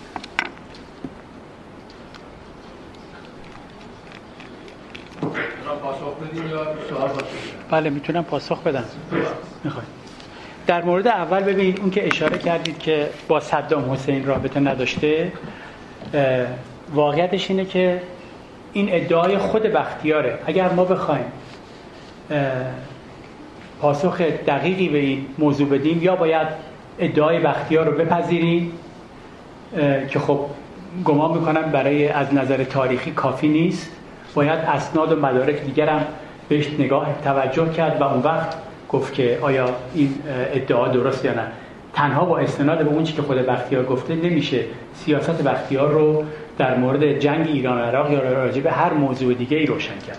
اون چی که من بهش اشاره کردم این بود که بختیار به سراحتا اشاره می‌کنه که کشورهای عربی مجبور بودن به خاطر جلوگیری از سیاست ایران دست به یک پیشگیری بزنن. من این پیشگیری رو حمله نظامی عراق به ایران ارزیابی می‌کنم. در مورد اون چی که گفتید آیت الله خمینی در تلویزیون گفته من خدعه کردم. من این عبارت خدعه رو شنیدم نمی‌دونم کجا گفته. منتها من مقایسگی کردن در فقط در ارتباط با مسئله کشتن بختیار و موضوع استفا... استعفای بختیار بود که گفتم رفتاری که بازرگان و یزدی و بقیه و بنی کردن نسبت به اون کاری که خمینی کرده از نظر اخلاقی به مراتب بدتره. آقای شاکت شما گفتید که ما باید از آقای بختیار معذرت خواهی کنیم. آقای بختیار به دستور ژنرال پویزر و به دستور واشنگتن آمد از صفحه سی تا 26 واشنگتن سکتر بران دستور میده روی بختیار تاکید کنید. و بختیار می‌دونست تا 45 46 روز میره. و ژنرال اوریزر میگه شما باید به بازرگان تحویل بدید. چرا؟ بختیار چهره ضعیف چه, چه پیمنی بوده. بازرگان چهره مذهبی بوده. امیر علایی می‌گوید در اولین نشست مصدق نشستیم بازرگان گفت که الکل رو بند کنید که ما گفتیم نه مشکل ما نیست. و خیلی کم رنگ از شاپور بختیار صحبت می‌کنه. و گز- گزیدن بختیار به دستور واشنگتن و از همه خانم آقایون می‌کنن مشن تو تهران جنرال مویتر تا 27 صفحه بخونید که زندگی روز ایشون و واشنگتن رقم زده. اگر ما معذرت خواهی کنیم از مصدق کنیم. من مصدقی نیستم ولی به انتخاب مردم ایران. ولی بختیار می‌دونید حتی اویزر میگه او می‌خواهد به فرانسه برود. یعنی همه چه آماده است. و بازرگان میگه که پرزنت خمینی است. شما کتاب جنرال اویزر خوندین از 5 فوریه تا 11 فوریه که میشینه جنرال اویزر تموم میشه میگه 35 هزار. آمریکایی رفتن 12 هزار موندن در شب. حتی می‌تونن ولی بود تا هزار لیب ببرن. تموم شد. بختیار اومد و پایه های جمهوری اسلامی را پایه گذاری کرد. و حتی می‌گوید در انتخاب وزیران حق دارد تا چند نفر انتخاب کنند. آیا شما کتاب اشرار ریزر خوندین حتما چون یک نویسنده هستیم و من باور نمی کنم نخونده باشیم. شاید خیلی ولی از شما باید می‌خوام جواب شما.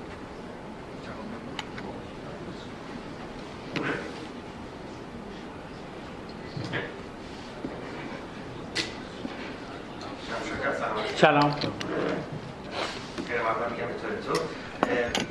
رو خواستم هم سوال بکنم هم واقعا میگه صحبت بکنیم. من خیلی خلاصه میگم شما توضیح بفرمایید. اشاراتی کردین در طول صحبتتون به مثلا فاکت هایی که شروع سخنرانی های جبهه ملی با قرآن بوده یا همراهی روحانیون اینها بودن. من می‌خوام یک قدم برگردیم به عقب. این معنا که طبیعتا توی مملکتی مثل ایران که حداقل در اون روز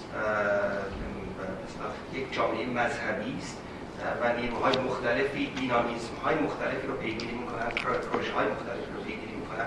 آن چیزی که در محور اصلی مبارزات اون روز بوده مبارزه ضد استبداد بوده.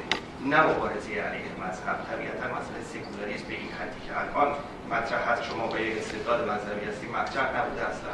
در اون تاریخ استبداد و استثمار بوده. طبیعتا در دوران دکتر مصدق مسئله ملی شدن مطرح بوده و همراهی نیروهای مختلف اجتماعی بوده. از جمله نیروهای مذهبی که بخشهای بزرگی از جامعه بودن و طبیعتا هر موقعی که نیروهای مذهبی اون تاریخ حداقل تا تاریخ منظورم منشورت سند رفته همراهی داشتن با مجموعه نیروهای آزادیخواه این حرکت ها موفقیت آمیز بوده و نتایجی انجام ده از جمله بزرگترینشون انقلاب مشروطیت.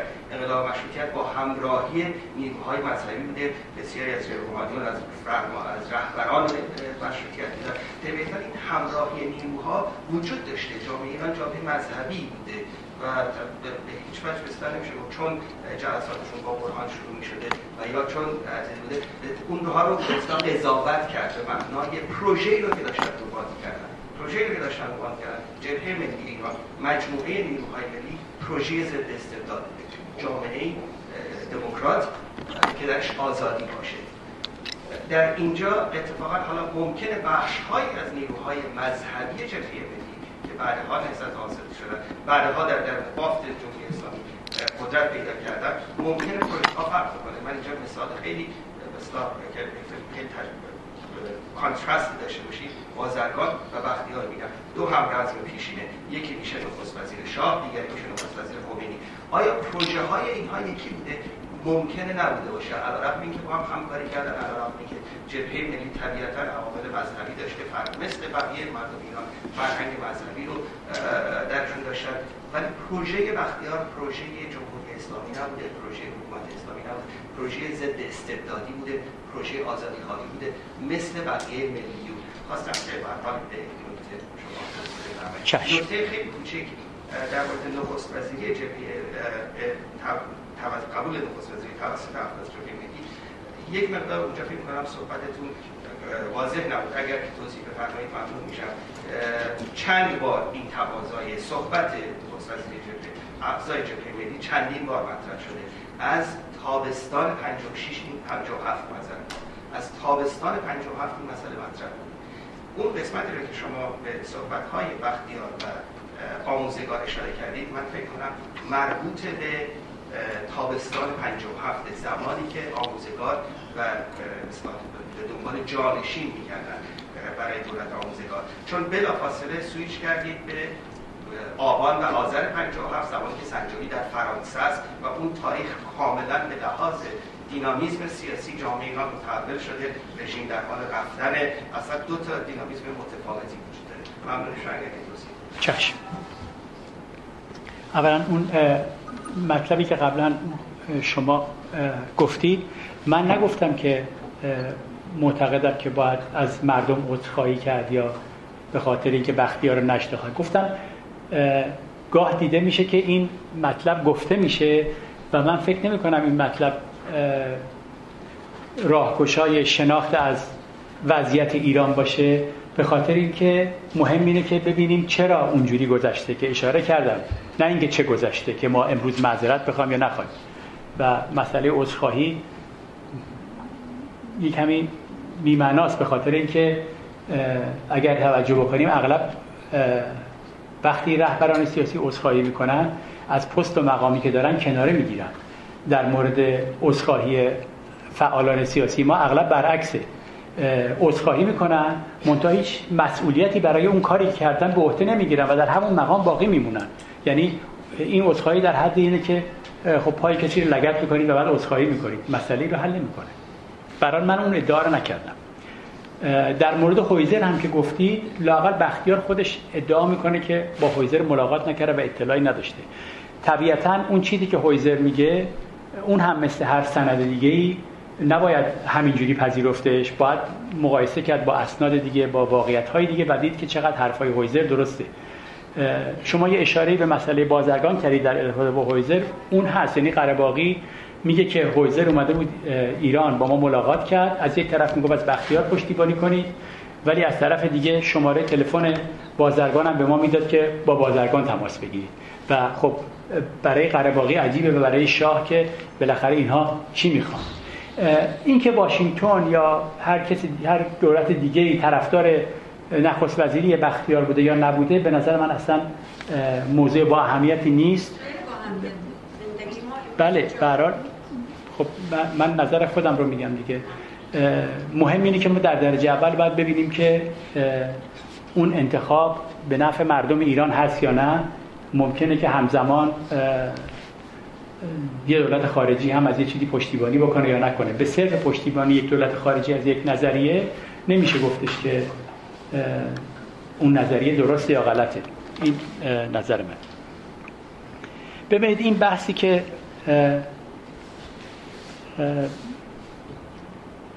در مورد مذهبی بودن جامعه ایران طرح شد و اینکه مبارزه اصلی با استبداد بود و به شکل امروز مسئله دین و مسائل دینی مطرح نبود. بله منم معتقدم که مسئله اصلی مبارزه با استبداد بود. منتها این مبارزه با استبداد گاه از مواضع بسیار عقب مونده تر از خود مستبد انجام می گرفت توجه ما به این نکته باید باشه. یعنی درست زمانی که شاه که طبیعتا حق نداشت مسئله رفراندوم رو برگزار بکنه. ولی به هر حال به این نتیجه رسیده بود که میشه البته به اون انتقاد داشت که زنان باید از حق رأی برخوردار باشن. در کنگره جبهه ملی این مسئله طرح میشه که ما باید به قانون اساسی در ارتباط با مسئله زنان به قانون اساسی وفادار باشیم. و خب شما گمان می‌کنید که این ادعا نشانه پایبندی رهبران جبهه به قانون اساسی که پایبند هم بودن. ولی در قانون اساسی یعنی در اون متن اصلی قانون اساسی این نکته هم هست که در کنار زنان در کنار دیوانگان و کسان برشکستگانه به تقصیر از حق رأی نمی‌تونن برخوردار بشن. یعنی استناد به قانون اساسی برای در مورد مسئله زنان معنای دیگه ای نداره که بر اون نکته سهه می‌گذارن. طبیعیه که اگر جبهه ملی میومد و میگفتش که ما با حق رأی زنان موافق هستیم منتها این باید از طریق مجلس مملکت انجام بگیره نه از طریق رفراندوم شاه. اون وقت خب نکته که شما میگید درست بود. منتها در کنگره جبهه ملی بحث بر سر اینه که حق رأی به زنان به خاطر برباد دادن ناموس دینی ماست. روشنه که این مبارزه با استبداد منتها مبارزه از یک موضع مرتجانه است با استبداد. در مورد مسئله نخست وزیری من فقط و مسئله تابستان 57 که اشاره کردید اون چیزی که من به این تاریخ نگاه کردم تماس بختیار با بازرگان با ببخشید تماس بختیار با آموزگار برای اینکه جبهه ملی نخست وزیر شاه نخست وزیری بده به جبهه ملی در چهارم آبان 1357 یعنی تاریخ این ملاقات لاقل از دو جا چند جا روشن شده و پیش از اون در تابستان نیست. ممکنه صحبت هایی بوده برای اینکه رهبران جبهه ملی نخست وزیر بشن ولی اون ملاقات در چهارم آبان 57 یک یه نکته مونده هنوز. یه سوال خیلی اساسی طرح کردی در مورد بازرگان و بختیار و پروژه سیاسی این دو. می‌دونیم که این دو از روزگاران خیلی دور با هم دوست بودن. بختیار در کتاب اشاره کردن در مورد خصوصیات برخی از خصوصیات فردیش. فقط چند نفر بودن که اونها رو تو خطاب می‌کرده یا اجازه می‌داده که تو خطابش بکنن. یکی از اونها بازرگان بوده یعنی رابطه خیلی تنگ و تنگ و نزدیکی داشتن. پروژه سیاسی بختیار به رغم تمام فراز و نشیبهاش روشنه. می‌گفت باید اصلاحات بشه شاه شاه دموکرات باشه و قانون اساسی مشروعیت رعایت بشه تا آخر هم به این پروژه که اساس جبهه ملی بود وفادار مونده بود. اما پروژه بازرگان چیه؟ من می‌تونم یکی دو موردش رو اینجا اشاره بکنم یادداشت کردم. فقط صفحه شو. الان میگم خدمتتون.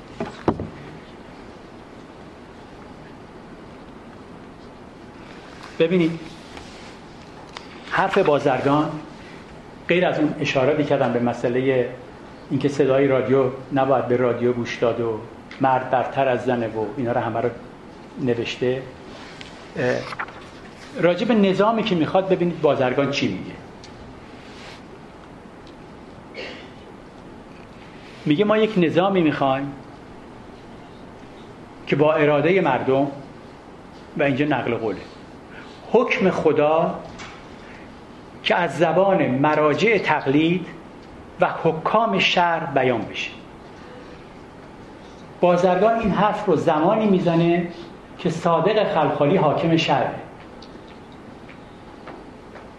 ما در مورد ارزیابی از شخصیت بازرگان بنی صدر امیر انتظام یا بسیاری از سران نسبت آزادی دچار یک اشتباه جدی شدیم به نظر من.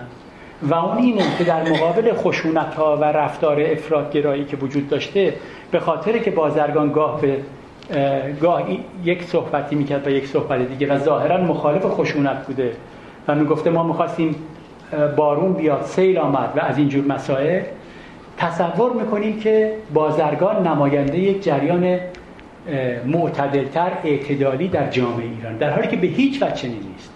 یعنی این جمله‌ای که اینجا بازرگان بیان می‌کنه درست اون اتفاقی که در جامعه ایران رخ داده. چه ما این اتفاق رو بپذیریم چه نپذیریم. کمترین تفاوتی با اون چه که آیت الله خمینی می‌خواسته و می‌گفته نداره. و خب این بیمروبتی است که آیت الله خمینی رو محکوم بکنیم و بازرگان رو از هر مسئولیتی بری بدونیم. سوای اینکه کسی که از حقوق بشر صحبت می‌کرد و در سازمان دفاع از حقوق بشر درست می‌کرد. اومده در فاصله چند ماه رئیس دولت موقت انقلاب شده. شما اگر بگید که من انقلابی هستم طرفدار چگوارا هستم و می‌خوام یه جامعه دیگه درست کنم خب بحثی نیست. ولی شما به اسم حقوق بشر این کارها رو کردید و این حرفا رو زدید شما یه نظامی می‌خواستید در مقام رهبر نهضت آزادی که حکم خدا از زبان مراجع تقلید و حکام شهر بیان بشه. آیا اون چیزی که در ایران اتفاق افتاده مگه غیر از اینه؟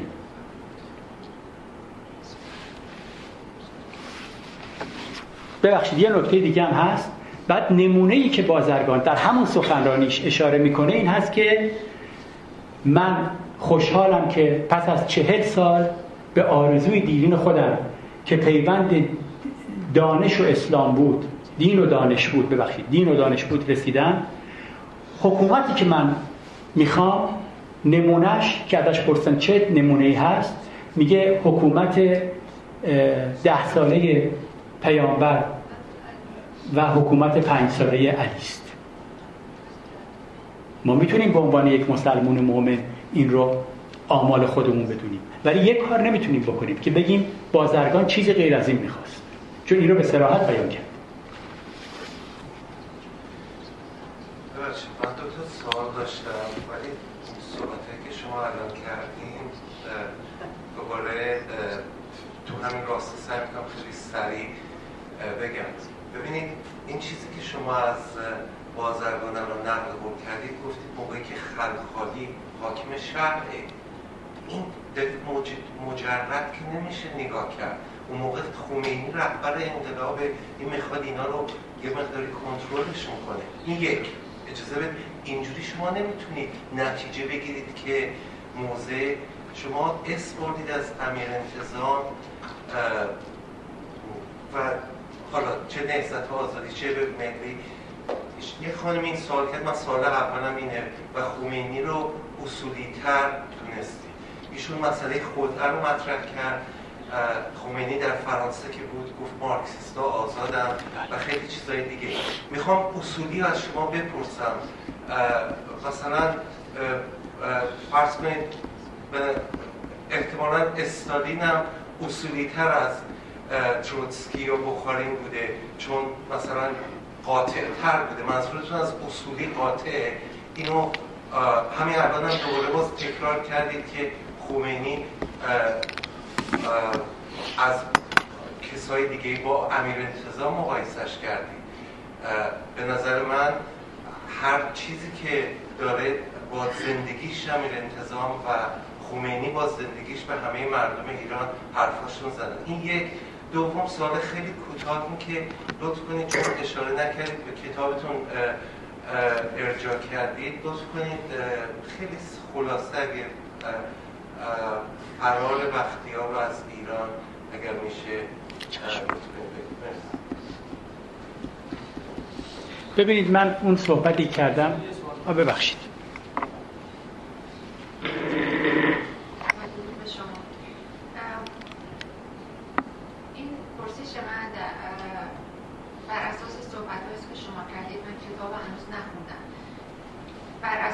صحبت کردید این پرسش برای من پیش اومد که به اصطلاح هایلایت زندگی بختیار ده دوازده سال آخر زندگیش بوده.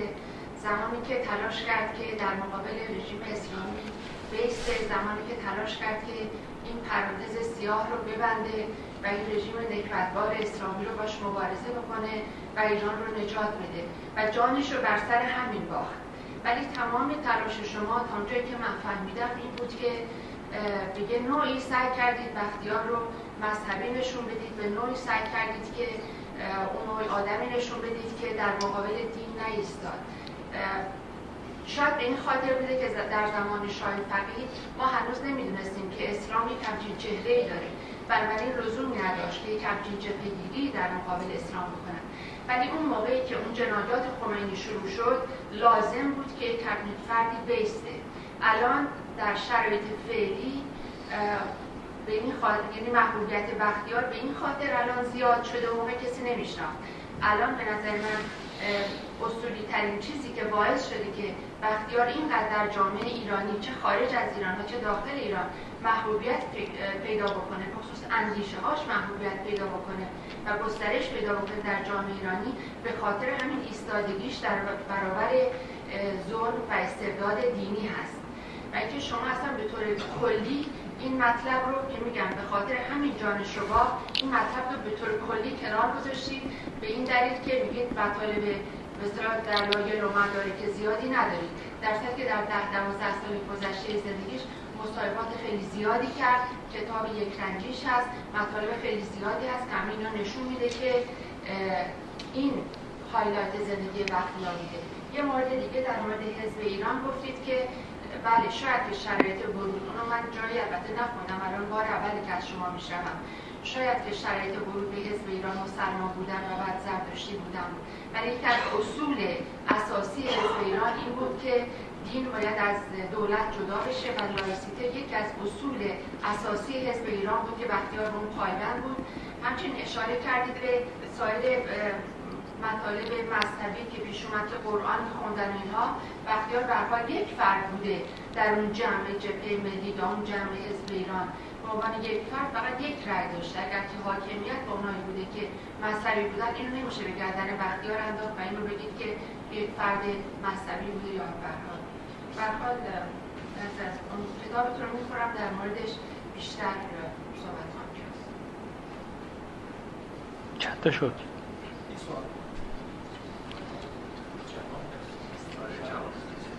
ببخشید من خواستم خدمتتون کنم که همین که این خانم محترم فرمودن در واقع شما ما رو در یه دورایی قرار دادید که ظاهرا اصلا خودتون شناختی از دکتر بختیار نداریم ظاهرا می‌خواین ایشون رو همراه با اون افرادی که مذهبی بودن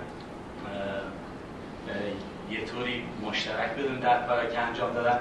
ولی با صحبت که خودتون کردین در واقع کاملا مشخص که هر جا صحبت از در واقع ارتجا و یا مذهبی بوده بختیار ایستادگی کرده یا همکاری نکرده یا اینکه یه دلیل زندان رفته به زنداناش اصلا اشاره نکرده و متاسفانه همین اخیرا یه طیفی بر علیه بختیار را افتاده چون گرچه بختیار کشته شده ولی هنوز افکارش برای تمام ایرانی ها زنده است و می‌دونن که چیکار کرده می‌خواست برای ایران بکنه و جالب اینجاست که دوباره شما به عنوان یک محقق خیلی جالبه که میگید نمیشه تاریخ رو بدون یه طرف گرفتن قضاوت کرد. اصلا اینطوری نیست. اونایی که مورخن حتما بدون تفاوت باید به تاریخ نگاه بکنن. شما به این توجه نکردی که دکتر وقتی به ساله دکتر خودش می‌نویسه در مورد دین و چیز به عنوان یک محقق به قضیه نگاه می‌کنه طرف رو نگاه نمی‌کنه نظر شخصی خودش رو اعمال نمی‌کنه. این یک چیز بارز یک محققه که متاسفانه و در قسمت های آخر به نوت های بختیار در مورد جنگ ایران عراق میفرمایید که اگر جنگی بشه من خودم در کنار خمینی وای میستم و با عراقیان می جنگم شما اشاره نمی کنید خیلی به اسناد انگلیس در واقع چیز بندی انگلیس کلاسیفاید انگلیس توجه می‌کنید که ایشون اینطوری گفته اونطوری گفته. بختیار رو من متاسفم که یه نویسنده مثل شما اینطوری ایشون رو به طور غیر مستقیم زیر سوال می‌برید و به کاری که انجام داره خیلی اشاره نمی کنید و میگید که سند ندارید. یکی دیگه من بختیاری هستم. بختیاری با ساده لوحی به قضایا نگاه نکردن. همیشه با شجاعت رفتن جلو. اگر عقب رونده شدن اونای اونایی که ساده به نظر خودشون نبودن مملکت داری کردن و این عاقبت اون چیزیه که هست. من این ساده بود خواهش کنم بفرمایید.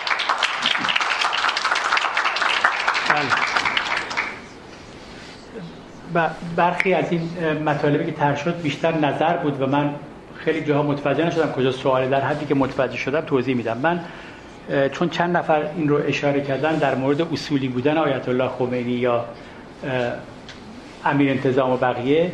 من این مسئله رو در ارتباط با موضوع استعفای بختیار گفتم و گفتم اینها اگر اصولی بودن باید می‌گفتن که بختیار اگر واقعا معتقدن که استفاده داده بود باید این رو می‌گفتن و آیت الله خمینی رو در ناآگاهی گذاشتن. حتی اگر از این زاویه نگاه بکنیم رفتار اینها به مراتب غیر اصولی تره. من راجع به بخش های دیگه تحلیل از آیت الله خمینی و کسانی دیگه ندادم. گفتن که آیت الله خمینی خودعه کردن و اونجا در پاریس گفته بودن که مارکسیستا آزادن اما یک نکته رو شما این وسط نادیده گرفتید. آیت الله خمینی گفته بودن که مارکسیستا آزادن به شرط اینکه توطئه نکنن اصل ماجرای این جمله قسمت دومشه و شما یک مارکسیست رو پیدا نکردید که اون روز در مقابل یک رهبر مذهبی طبیعتا با احترام ادعا بکنه که اصلا این در حقوق یک رهبر مذهبی نیست که اجازه بده مارکسیستا آزاد باشن یا آزاد نباشن و توطئه بکنن یا نکنن. اگر قرار بود ما برای اینکه آزاد باشیم یا آزاد نباشیم از رهبر مذهبی اجازه می گرفتیم که خب این همون وضعیت پیش از انقلاب بود. در نتیجه آیت الله خمینی خیلی آشکارا گفته بودن چی می‌خوان و چه می‌کنن. از این آشکارتر غیر ممکن بود. دیگران نمی‌خواستن این رو بپذیرن و تصوری برای خودشون درست کرده بودن. در مورد مسئله فرار بختیار که گفتید من توضیح بدم توضیحش در این حدی که همونطوری که گفتم بسیاری از مسائل مربوط به چگونگی خروج بختیار از ایران ناروشنه و غیر از اون چیزهایی که خودش گفته یا برخی از اطرافیانش گفتن که من به اونها در اون بخش کتاب اشاره کردم. راست میگید. کاش این رو در صحبتم می‌گفتم. منتها به خاطر مسئله وقت فکر در وقت کمه. راجع به چگونگی خروج از ایران تقریبا ما هیچ غیر از اون که خودش میگه در دست نداریم. طبیعیه که برخی از موارد رو نمیشه بهش اشاره کرد به خاطری که خود بختیار ترجیح میده اینها پنهان بمونه. چون تا چند سال پیش کسانی که بختیار در منزلش مخفی شده بوده زنده بودن و خب نمی‌خواسته بگه. و خب اگه خودش نمی‌خواد بگه به خاطری که جون اونها در خطر میفته دیگران هم نمی‌تونن بگن. موضوع دیگه اینه که جواد خادم وزیر کابینه بختیار در مصاحبه با یک محقق آمریکایی گفته که اسرائیلی ها به بختیار کمک کردن که از ایران خارج بشه. من نمی‌دونم این چقدر درستی یا نادرسته ولی به حال بختیار در کتاب خودش به هیچ از این مسائل اشاره نکرده.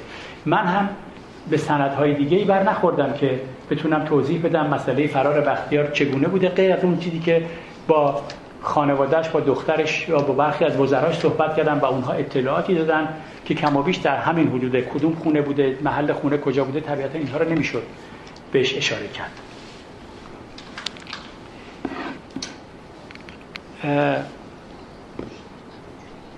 اینکه به زندان رفتن بختیار اشاره نکردم درست میگید فراموش کردم که اشاره بکنم. و همون در آغاز که گفتم مبارزه بختیار در حزب اینها حزب ایران و بقیه جا داشت که اشاره بکنم. ببینید من مسئله این که گفته شده من در ارتباط با جنگ ایران و عراق فقط به اسناد انگلیسی رجوع کردم من اصلا به اسناد انگلیسی رجوع نکردم. من همون جایی در آغاز صحبتم گفتم این دوره اسناد این دوره منتشر نشده و من به عنوان کسی که زندگی زندگی سیاسی بختیار نوشتم معتقدم که با اون چیزی که در روزنامه ها نوشته شده یا اون چیزی که خود بختیار گفته یا اطرافیان بختیار گفتن اطلاعات کافی برای اینکه نقش بختیار یا بهتر بگیم سیاست بختیار در جنگ ایران عراق چه بوده در دست نداریم. اگر کسی اینها رو در دست داره خب خوبه که روشن بکنه و بنویسه. منتها با ادعاهای خودش به نظر من کافی نیست برای اظهار نظر. در مورد مسئله ایل بختیاری و اینکه گفتید من عبارت درستی به کار نبردم عذر می‌خوام ساده روحی بیشتر منظورم این بود که بگم این که بختیار در بهمن در دی 57 نخست وزیری رو پذیرفت. سوای اعتقادات سیاسیش دو یک جنبه مهم داشت و اون شجاعت ایلیش بود. این رو در کتاب بهش اشاره کردم و فرصت بیشتری نبود که به این شجاعتش بپردازم ولی اگه به عنوان به زبان قدیم موضع می‌خواید من این رو اشاره کردم. مورد دومی که در صحبتم گفتم امیدوارم که ناقص نگفته باشم. اشاره کردم که چند تا از رهبران درجه اول دین عبارت ساده رو پس می‌گیرم عذر می‌خوام. با ساده انگاری ساده انگارانه اعتماد کردم به حکومت های وقت و دستگیر و کشته شدن.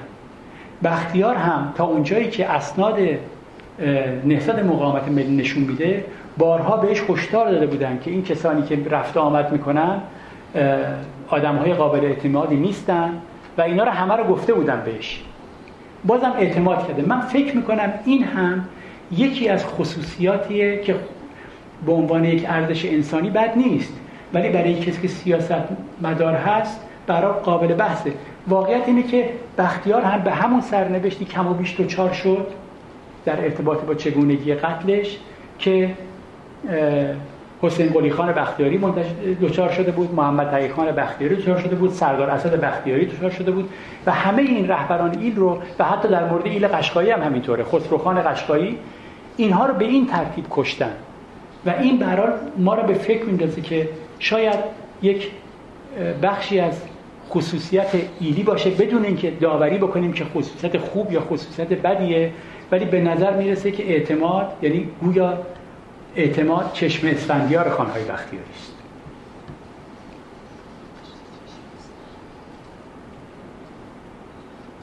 فکر می‌کنم به سوالات در حد دیگه سوال بود پاسخ دادم. دوستان خیلی سپاسگزارم. متاسفانه ما باید سالن رو ترک کنیم. ساعت یک دقیقه از نه گذشته.